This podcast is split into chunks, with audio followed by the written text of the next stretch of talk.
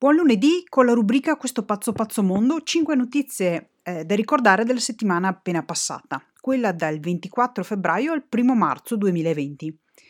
Qui in Veneto eh, è la seconda settimana di scuole chiuse e il mio pensiero va a tutti quegli eroici nonni che devono gestire i nipotini e le nipotine a tempo pieno.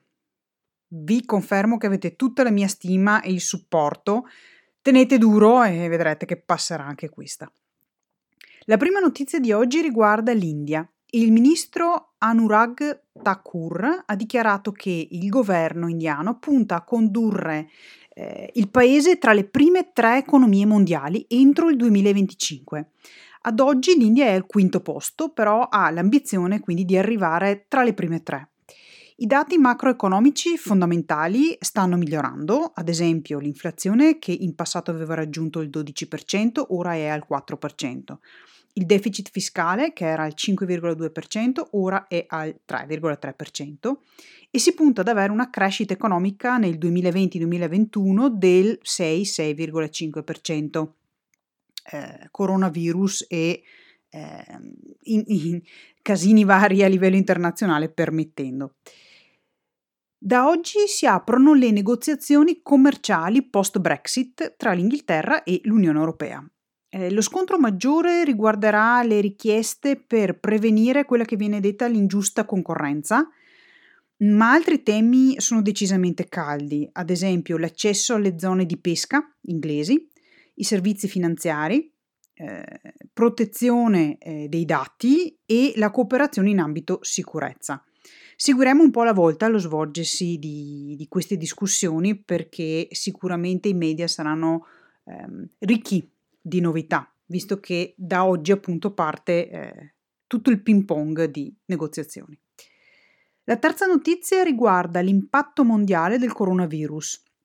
Non è ovviamente un tema trattabile in poche righe, però ci sono degli aspetti che possiamo cominciare a nominare, come la Cina, ad esempio, o il traffico aereo.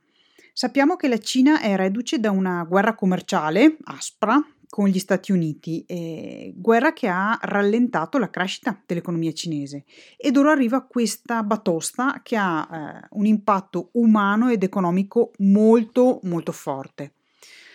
A livello globale il settore aereo, l'industria aerea, sembra aver perso qualcosa come 29 miliardi di dollari. E se guardiamo anche il panorama internazionale, ricordiamoci che eh, ci si aspetta che l'economia argentina sia negativa per il terzo anno consecutivo, con l'inflazione oltre il 50% e ehm, in fase di discussione con il Fondo Monetario Internazionale per evitare il default. Di questo abbiamo parlato anche recentemente. Molti, molti altri sono gli aspetti che analizzeremo un po' alla volta a livello internazionale, per adesso nominiamo questi. Il governo italiano introdurrà questa settimana una manovra mm, per fornire aiuti all'economia italiana pari a 3,6 miliardi di euro. Questo rappresenta lo 0,2% del PIL, il prodotto interno lordo, e si aggiunge a un pacchetto di aiuti di 900 milioni mh, mm, offerti la settimana scorsa e riservati alle aree più colpite dal coronavirus e dal conseguente blocco. La manovra comprende, tra le varie altre cose, un um, credito fiscale per le aziende che accusano un calo del 25% del loro fatturato a causa della situazione contingente. Il ministro dell'economia italiano confida che l'Unione Europea darà l'approvazione per questo aumento del deficit, perché è ovvio che questo supporto finanziario andrà ad aggravare il nostro già alto deficit e se ti ricordi abbiamo discusso più volte di quanto sia stata aspra la negoziazione con eh, l'Unione Europea e mm, l'accettazione del livello di eh, deficit previsto a, per noi al 2,2% e questo tipo di interventi sembra che lo faranno alzare eh, dello 0,6%. Ultima notizia riguarda Trump, che ora desidererebbe incontrare i leader di Russia, Cina, Inghilterra e Francia per discutere del controllo degli armamenti in un summit dedicato. Trump vorrebbe fare dei progressi sul percorso di controllo a tre vie con Russia e Cina.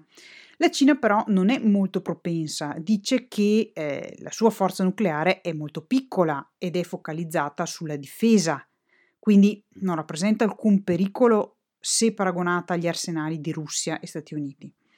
Sappiamo bene che il settore degli armamenti è di importanza strategica altissima per questi tre paesi, però ovviamente hanno anche tutti e tre la responsabilità di tenere bassi i rischi e molto alto invece il livello di controllo riguardo questi, questi argomenti. Il bonus positività di questa settimana riguarda il primo villaggio in Canada a misura di persone affette da demenza senile.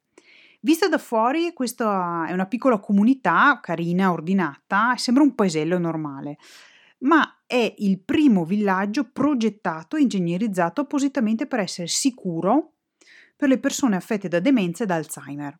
È nella British Columbia e comprende diverse dozzine di casette e negozi e spazi comuni per ospitare fino a 78 pazienti.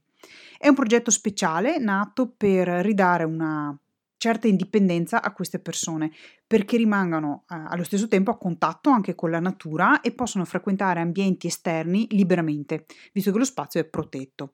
Gli ospiti indossano anche un braccialetto che uh, usa la tecnologia Bluetooth per tracciare i loro spostamenti.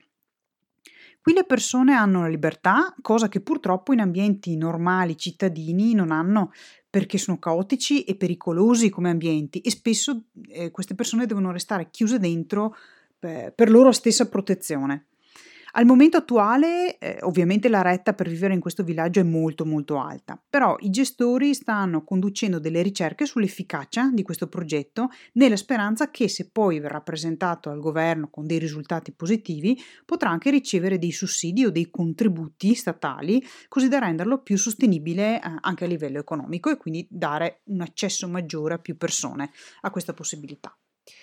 È tutto per questa puntata di questo pazzo pazzo mondo. Ricorda che sta a te scegliere se concentrarti su notizie positive o negative. Io ti auguro una bellissima settimana e scegli bene a che pensieri dare la tua attenzione. Ciao da Virginia Busato, la pianificatrice finanziaria delle donne.